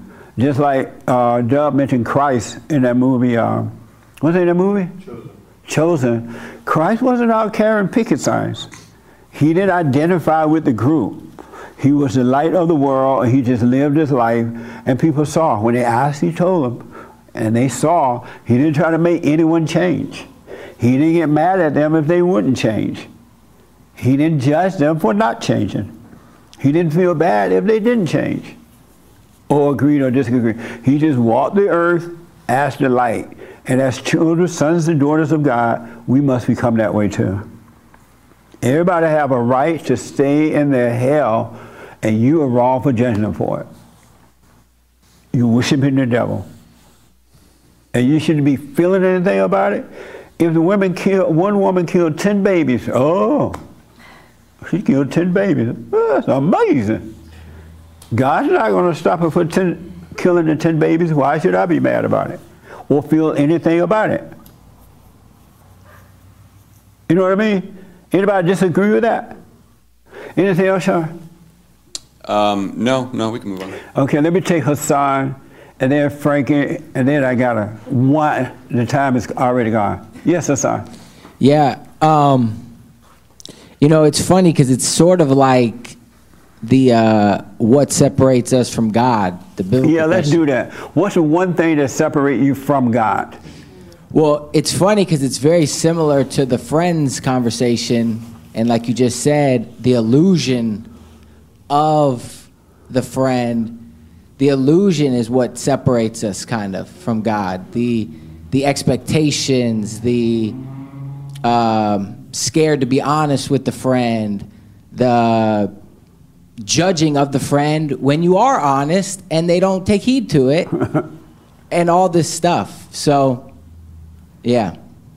It's funny. I was uh, I did an interview while I was away too, besides other things. And this person, really nice guy, but he have a lot of black friends, well-known friends, and a lot of black friends. So, so I asked him. We were going on and on, and I asked him, "What's wrong with the blacks?" And he was like stunned. he was like, "I can't say." Right? Something like I can't say. And they said, "Well, he won't say it because they, he made you get ghost or something." Yeah, He said, uh, "We don't need another white person speaking for, for the blacks." Oh yeah, we don't need another white person speaking for the blacks. That's uh-uh, that's not it. It was so much. It was fun. You'll see that today on the, on his show, by the way. But um, but I said no. The truth is not of color. The truth is not of us. The truth is from God. And if you know the truth, you should love the blacks enough to tell them, hey, you need to, for- whatever, you need to forgive. You need to drop your anger.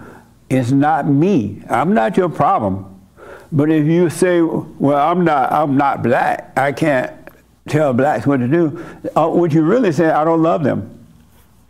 I don't love them. Because if you don't love all, you love none. You love none if you don't love all. And so I'm saying that because we got to get away from this idea that Christ doesn't care what color you are, were.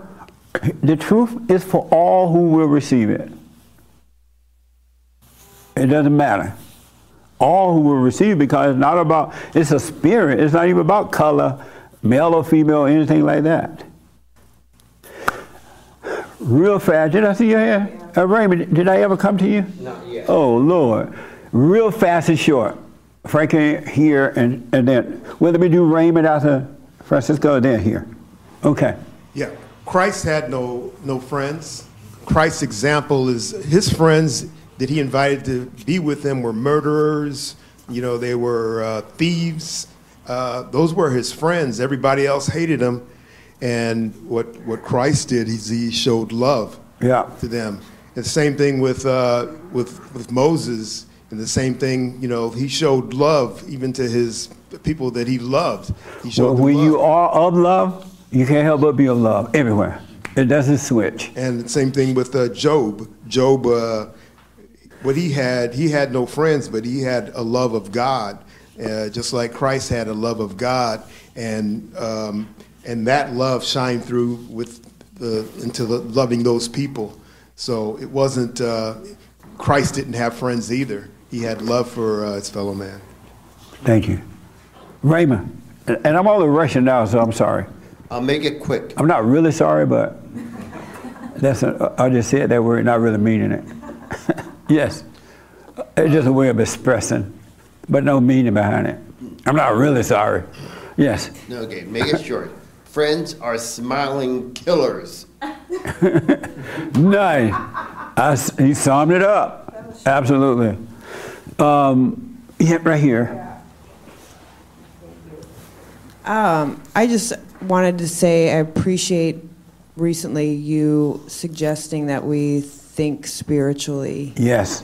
Because I think as I don't even know what words to even use anymore while I'm walking down this new road. It's like you know, um, but when I when I'm reflecting on my day or I'm smoking on whatever it is that we're talking about in here, when I start running, like when I pause and look at whatever the topic is or the question spiritually, it God has just started to reveal a lot in that. Absolutely. You know, like I know I'm a little tired today, but my brain hurts with all this brain talk. You know what I mean? Really. Yep.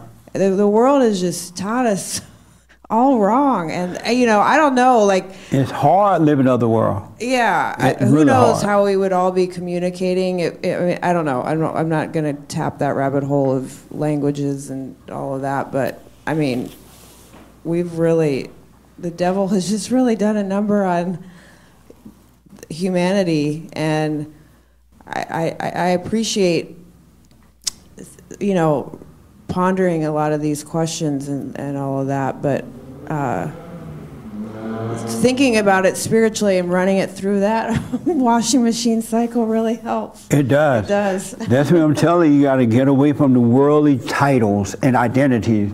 You got to think spiritually because it is a spiritual battle. It's a battle between evil and good. It's not all the stuff that the world's telling you. It's the world is keeping you in hell by covering up the works of the devil, making you identify with the works of the devil, not overcome the works of the devil. But if you, that's what it means to walk in the spirit. We should walk in the spirit so we can spiritually see what's going on. We are a spirit. We're not our bodies. We're not our feeling, those emotions. We're not the thoughts. And if you think spiritually, you'll be fine. Because now you can see. Isn't that amazing? It really is. Hassan, last word. Nobody else raise your hand. Uh, week. Raise his hand. Yes. Thank you. Yeah, just quick sentence. Yeah, like Francisco said, maybe Jesus didn't have friends, but he was still a friend of the world, to the world. And like us, I think, like you said, we should welcome the betrayal and still not be jaded by that or changed by that. Still be a friend to the world, you know? Well, just don't hate the world. I don't. Yeah. Uh, let me just say something about friends.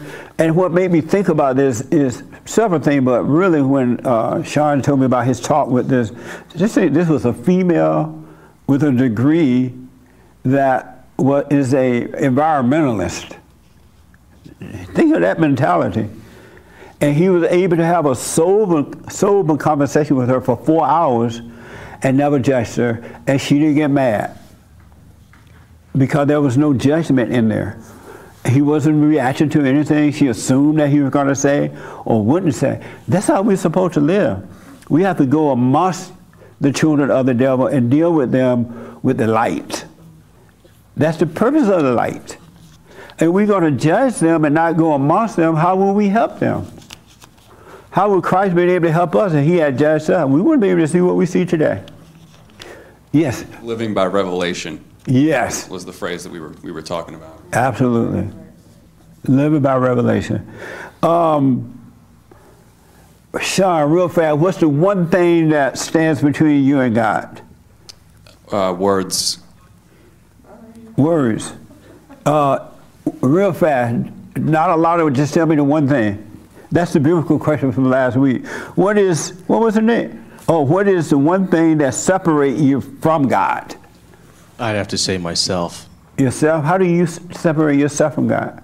my thoughts, And are your thoughts your own? uh, if I believe them sometimes. And so when you believe they become yours? Oh, okay. Yeah. I got you. Uh, Doug, the one thing that separates you from God, and then Francisco had want the last quick one thing, no long talk, boy. Yes. You and I, you and I talked about this. Oh, but don't say that. You sure? Yeah. I got the mic. Hassan. Oh no, Frankie. The one thing that separates you from God, Uh, my, having fun. having fun. Yeah. Having fun separates you from God. Okay. Nick, you say? Uh, all those things, the illusions, the mind, all those things are true. But when I make it personal, what separates me from God, that's none of y'all's business. What? That's none of your business. That's not my business. Oh, what? the? yes, Hassan. Lord. No, yeah, just same, just the illusion, imagination. Okay. Yes. The one thing. Nobody else. Right yeah, I'm sorry. The one thing that separates you from God, Uh, knowing the truth. knowing the truth. Okay. The one thing that separates you from God are your thoughts. Now, all those other things are happening, of course.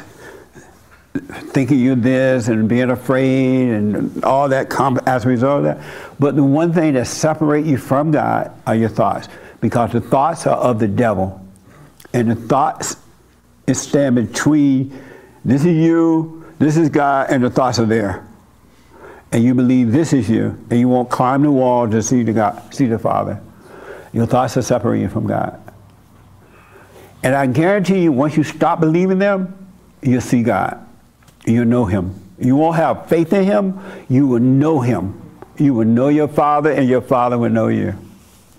Isn't that amazing? But you need love first. Because love is what conquers all. And meaning that you got to overcome, you got to overcome salvations of the heart. The heart is wicked. The heart is evil because it's angry. And anger is the nature of the devil. So you must be born again. You must forgive. Starting with the parents first. You must forgive. And then yourself. Have mercy on yourself. Don't judge yourself because it's not you. And then when love comes in, that same love that raised Christ from the dead will raise you from the dead. And that's what's happening. When the ego is dying, you're overcoming death. And, it, and if you identify with the emotions and stuff, it ain't going to be easy. Because you're going to literally think that you are dying, but you're not. It's the spirit of the devil is that it's dying from you. And then go find some other human beings to live in because it has to live in human beings. But that pain you feel in here, you got to be willing to, you better hope that it becomes so devastating and feel like you want to jump off a bridge. You want, the more painful it is, the freer you're becoming. When it hurts so bad, you can't go outside, you can't walk, you can't sleep, you can't eat. You better be grateful for that because that's the nature of the devil that's dying. And so I want to encourage you to be aware of what's going on in you so you don't use any little thing to try to escape the pain. The devil tell you, oh, look how you feel. Or you were shocked with a pain, with something that you heard or something happened, you were shocked. Be glad for that shock and be glad that it's so painful you can hardly stand. You don't want easy pain. You want the, the you want crucifying pain. And don't whine about it. Oh, I can't take this, Lord. Help me, Jesus. You don't want the pain. And then you go through that pain and you're on the other side of the wall. But you got to go through the pain. You got to die spiritually. The devil is dying when that is happening. So no matter what you hear about yourself or somebody try to do, they don't want to be your friends, and you feel the pain, uh, don't stay at the dance. Lead a dance so you can feel the pain. Don't find out that your woman been lying to you all these years and now you see the real person, but you're going to stay at the dance anyway. That doesn't make sense. How will you get better? You stand in the comfort zone for your ego gratification, which is worshiping the devil. Isn't that amazing? So whatever you're feeling now, a girl that's gone, your friends and family are gone, be grateful and, and, and don't, when the pain comes, don't let the devil try to steal it away from you with a thought or make you go and eat or make you think you need to do that. You endure it. And you never have to go through it again because the devil will leave you and make a home in somebody else and you will live. And you need love for this. You must be born again first. You can't do it on your own. You need the light. And I want to, in closing, give you this, tell you what the light is, what love is. Go ahead, James. Uh, go to James with the mic.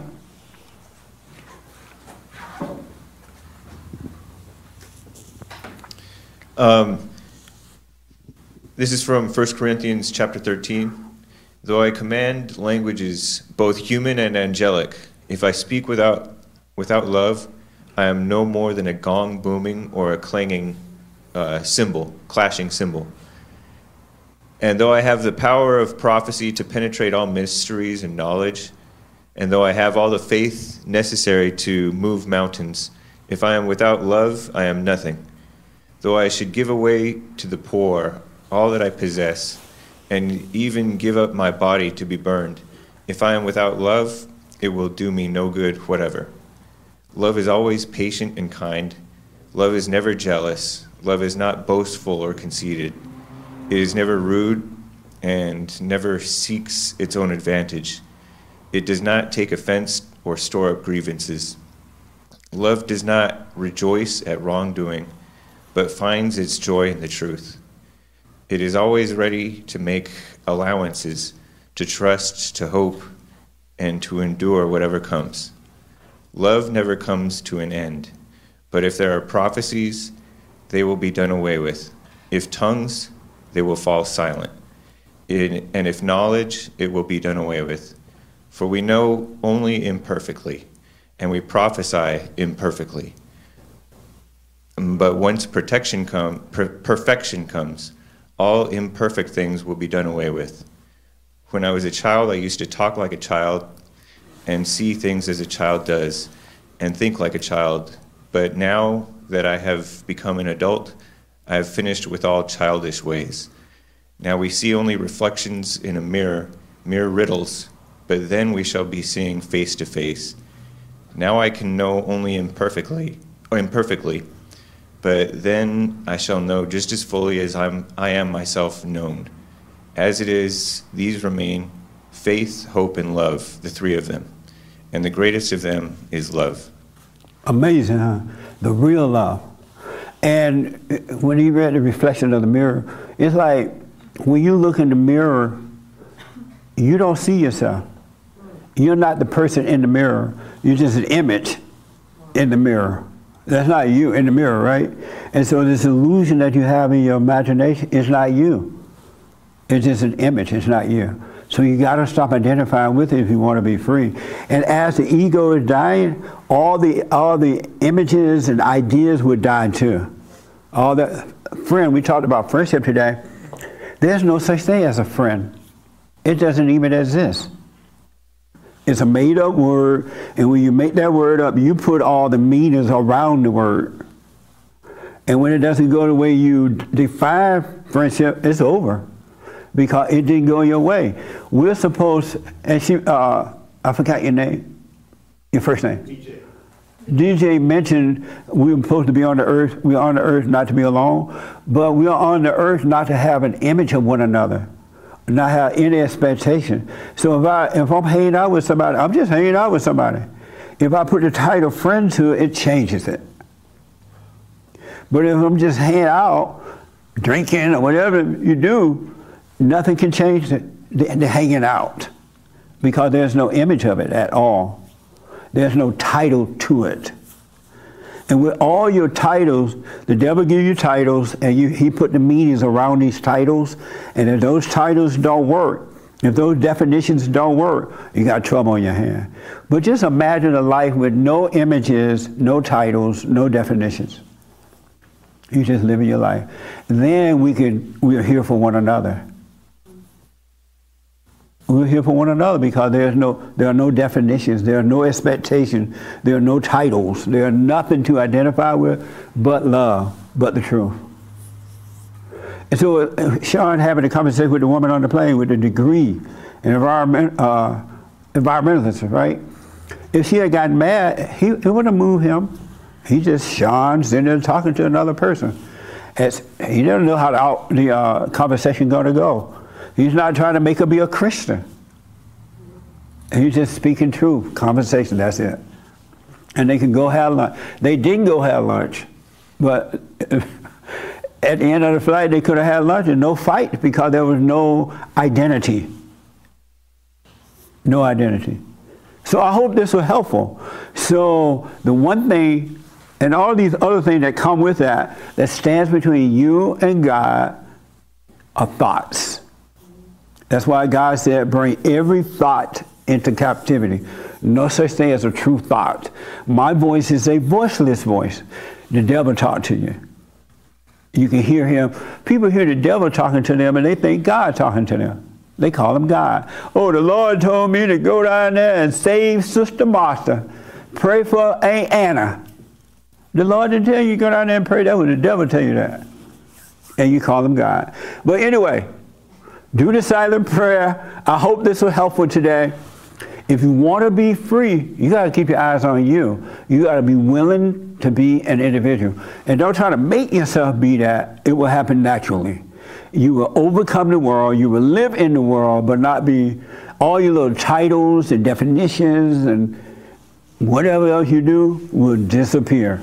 And you'll finally have a life right here on earth. Otherwise, it's going to be hell on earth for you. And when you drop your body, you're going to hell. And there's no way out. At least you have a chance right now to overcome. It's up to you. Do the silent prayer. Uh, watch those thoughts. Let all ideas, all plans, all imagination go. All right? Thank you all for tuning in. I absolutely appreciate it. I don't have a biblical question right now. Hopefully tomorrow or whatever. But uh, the only thing that stand between you and God are your thoughts. You are not the thoughts. You're not the feelings. You're not the body. You're spirit. So start thinking spiritually. You're working with evil. It's against you. All right. Thank you all very much. Thank you for your support. We'll do the uh, the super chats tomorrow, if the Lord is willing and the creek all right. And thank you all. It was a good fellowship today. I appreciate it. Amazing. Nice. Well, this